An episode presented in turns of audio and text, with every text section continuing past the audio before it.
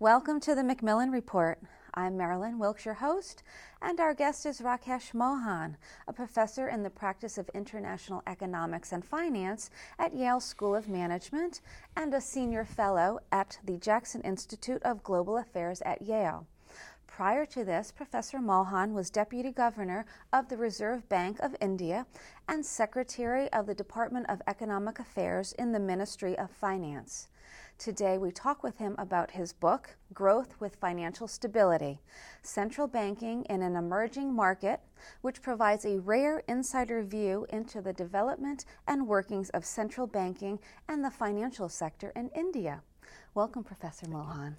Thank you very much for inviting me. It's a real pleasure to be here. Good, good. Uh, for the Macmillan Report. Excellent. Let's begin with your book. Give us an overview of it.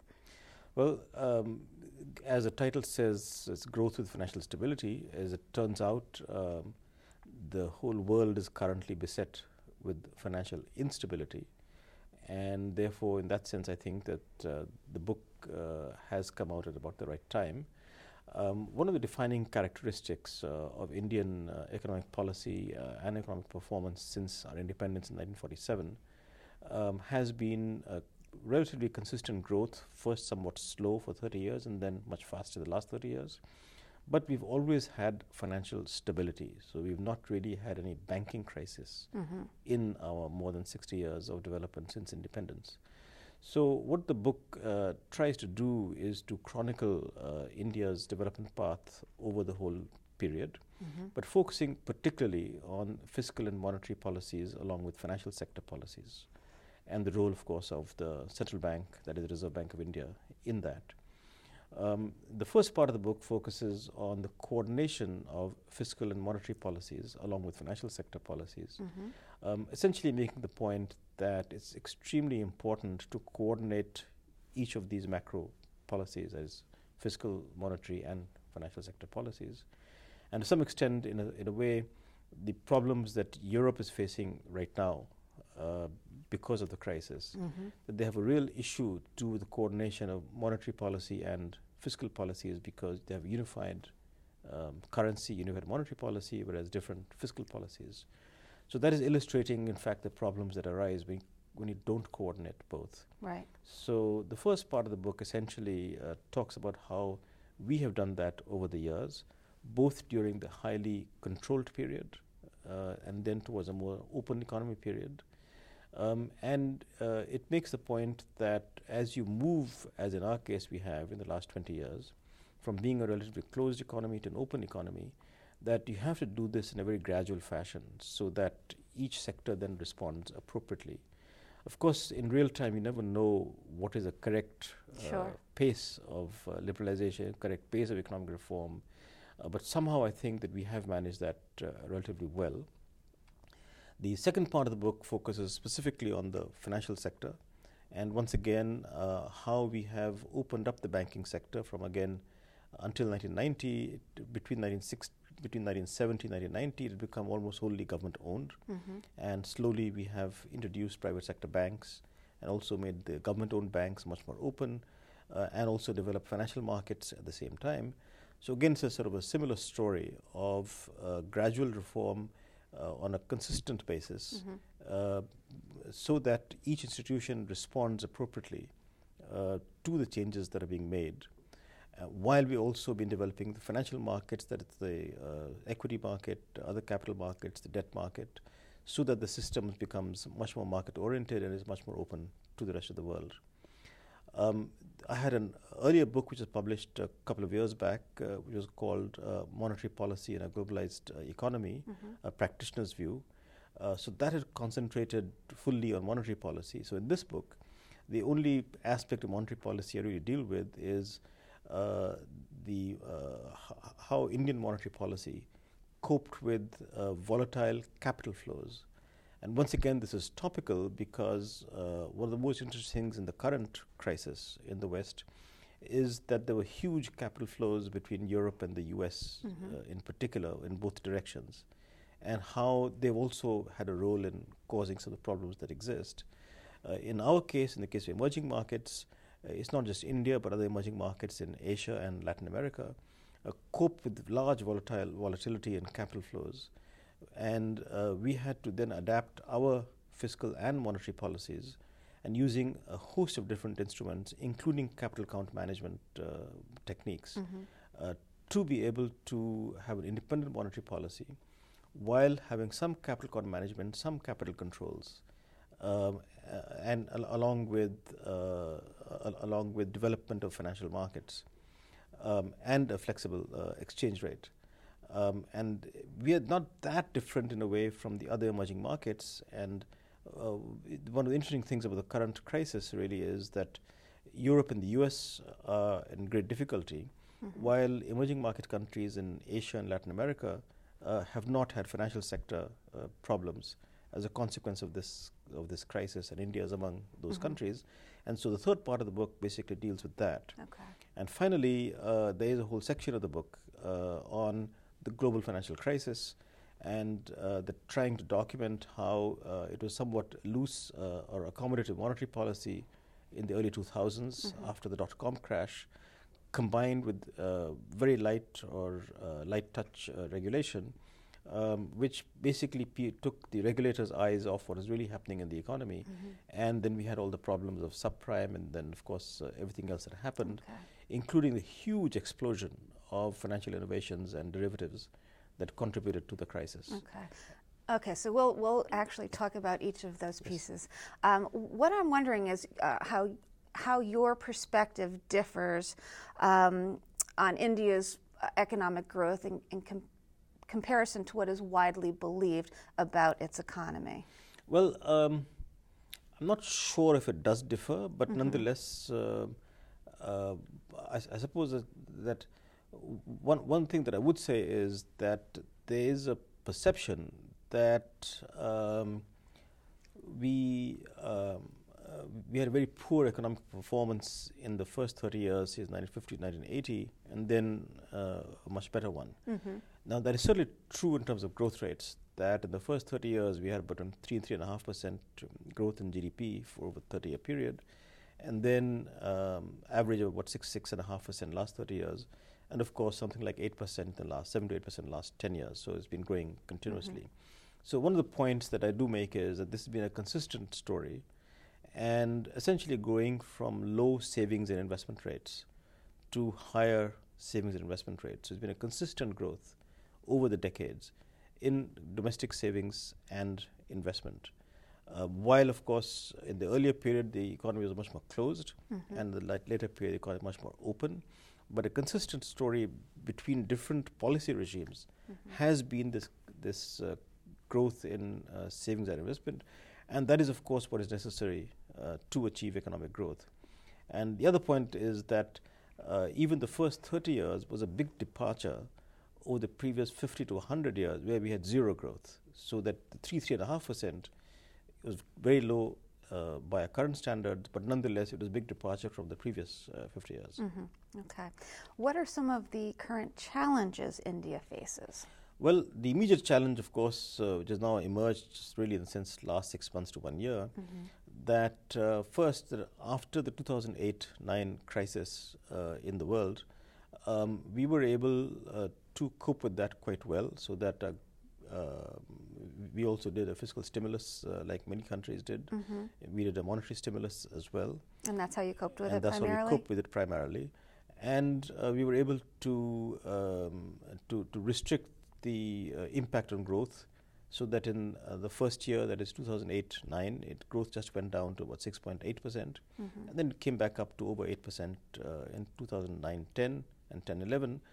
Um, it's now that uh, I think I think most observers had expected that the world would be coming out of the crisis in 2011 and 2012, but because of the the eurozone crisis now. Mm-hmm and also some of the problems in the United States to do with the fiscal uh, situation mm-hmm. and uh, some breakdown in Congress in terms of the agreement on what to do, mm-hmm. that we are now on the brink of another recession uh, in the developed economies.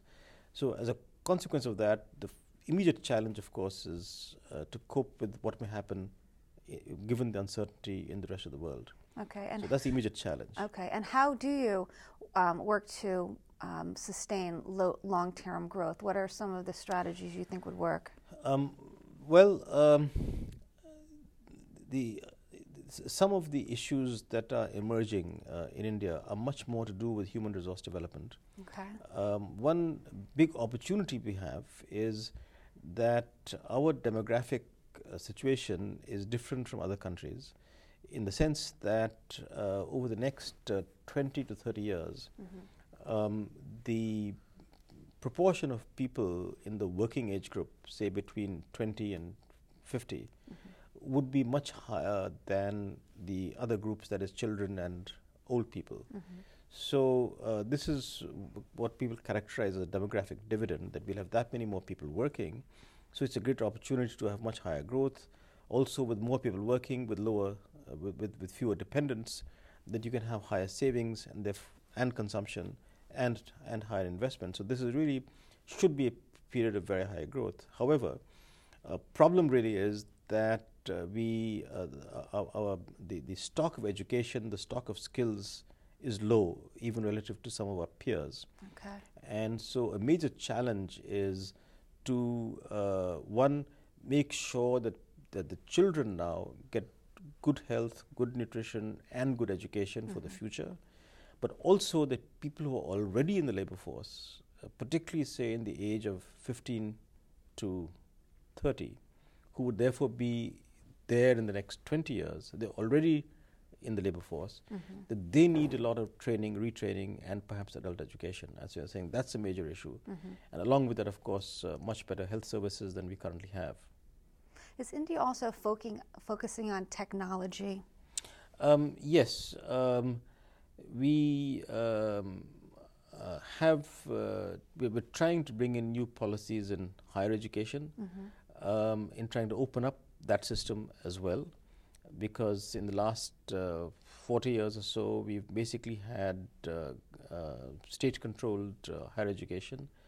Um, now there are many more initiatives taking place mm-hmm. because once again what we're finding is that there's, there's a huge huge increase in the number of people wanting to go to college and and uh, getting higher uh, qualifications mm-hmm. and of course the economy needs them to be able to invest in higher technology so, for example, um, I'm now currently working on long-term transport policy uh, for the country, mm-hmm.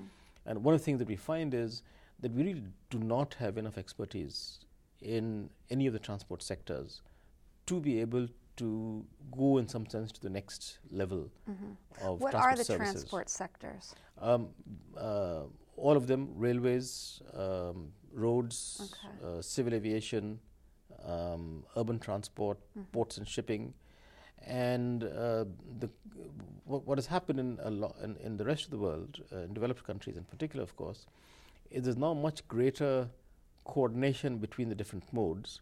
Mm-hmm. So you have uh, all kinds of logistics companies um, which uh, transport or freight uh, over different modes in a very efficient fashion. Um, and you therefore need a lot of standardization uh, on how you transport these things. For example, a container can happily go from, say, a house or a factory to a truck to a train to a plane or to a ship mm-hmm. uh, very easily. But many things have to be organized to do that. Second, um, with GPS technology being available, it's also much easier to track everything. Sure. And you can also use that for automatic tolling and things of that kind. Um, third, um, with the expectation of much higher energy prices over the next 20 to 30 years, mm-hmm. we probably need to invest much more in the railways and take uh, both goods and passengers off the roads because uh, they're obviously much more inefficient particularly in terms of energy use and also possible climate change issues uh, coming up. So we really do need to invest a lot in uh, energy efficiency in transport uh, because as we grow at something like 7 to 9 percent over the next 20 years, um, it will it will mean, for example, that if we do grow at that rate, but, and that's 9 to 20 percent is huge. Yes. So if we do grow, uh, nine, not 9, 20, uh, 10 percent, we will uh-huh. never do 20 percent. Um, So if you do, if you do succeed in growing at that rate after hopefully the world crisis gets over, mm-hmm. um, to, to, give one example of the challenges ahead, that uh, energy usage would go by a factor of 4 mm-hmm. uh, from where it is today to say 20 years from now, which means that the usage of uh, fuels, coal, petroleum, all of this will go by a factor of four, which means that you have to transport four times coal than you're transporting today, right. which means that you have to lay down a lot of railway lines, much more roads, and so on. So everything has an implication for everything else. Right, right. And of course, along with that, that all of this has to be done. The financial sector will have to be also expanding at a similar rate to be able to finance all these uh, activities. Uh, one thing I haven't mentioned, uh, which I should have much earlier, is uh, agriculture mm-hmm. because uh, still more than 50% of the people are engaged in agriculture. Mm-hmm. And if we are to grow at these rates, we'll have much greater urbanization and also we'll need much more technology change in agriculture, much greater productivity in agriculture. Um, and um, th- that is much more difficult to do because it's uh, because people are spread out all over the country, mm-hmm. uh, low education levels, low skill levels, and so once again we have to be investing a great deal in bringing new technology for different crops, different mm-hmm. products, fruits, vegetables, poultry, meat, milk, sure. everything. And also the transportation. And also transportation, plays a absolutely. huge role in that. And then transporting the stuff from the farm to the market, mm-hmm. Um, and all the things that need to be done in between in terms of building a cold chain, so that uh, that that uh, products uh, from a from a farm uh, can be preserved mm-hmm. Uh, in cold storage, sure. can go in refrigerated trucks. So there's a huge amount of work to be done in the supply chain. Right. And each of these means both investment in, um, in money, that is actual infrastructure, and also hopefully getting the best use of new technology available in the world. Okay. You uh, touched upon the global economic crisis um, when we began. How do you, what role do you think India has to play in that? I think unfortunately, not much really, mm-hmm. uh, except making sure that don't that we don't contribute to it, mm-hmm. uh, which so far we haven't. Um, the I guess the only other uh, role that we could play, hopefully, is um, that one one thing that strikes me, for example, is that uh, just like the United States, we are a federal system, and so there is um, structure of fiscal federalism in terms of what the different Indian states can do in terms of borrowing mm-hmm. uh, and in terms of the kind of indebtedness that they can get into. There's certain disciplines to do with that. Okay. And so, one of the issues that is arising in Europe is, and they're having a meeting today, uh, the, the summit between the prime ministers, uh, the leaders of the European countries today, mm-hmm. and talk about a fiscal union. And uh, then, obviously, what, what they want is some kind of discipline uh, that some uh, central authority like the European Commission uh, or the European Union will then have over the different European countries. Right. Now we have that in the sense that uh, we are of course an integrated country and not different countries, but we have a large number of states like the US does, and they all borrow in the market. But we do have certain uh, rules under which they operate so that they don't get excessively indebted. I so I think that maybe uh, as the European Fiscal Union uh, does uh, start operating, if they succeed this evening, um, and they're probably discussing this as we talk uh, here right mm-hmm. now in Europe, that as they succeed and you have more of a fiscal union, perhaps I think different federal countries like the United States, India, and others can then contribute in finding ways and means for Europe to resolve their problems. Okay. Final question What are some of the conclusions you reach in your book? Um, basically, that um, very um, very traditional conclusions in a sense mm-hmm. that um, in, in, order to grow on a consistent and uh, financially stable basis, one you must have responsible and prudent fiscal policy mm-hmm.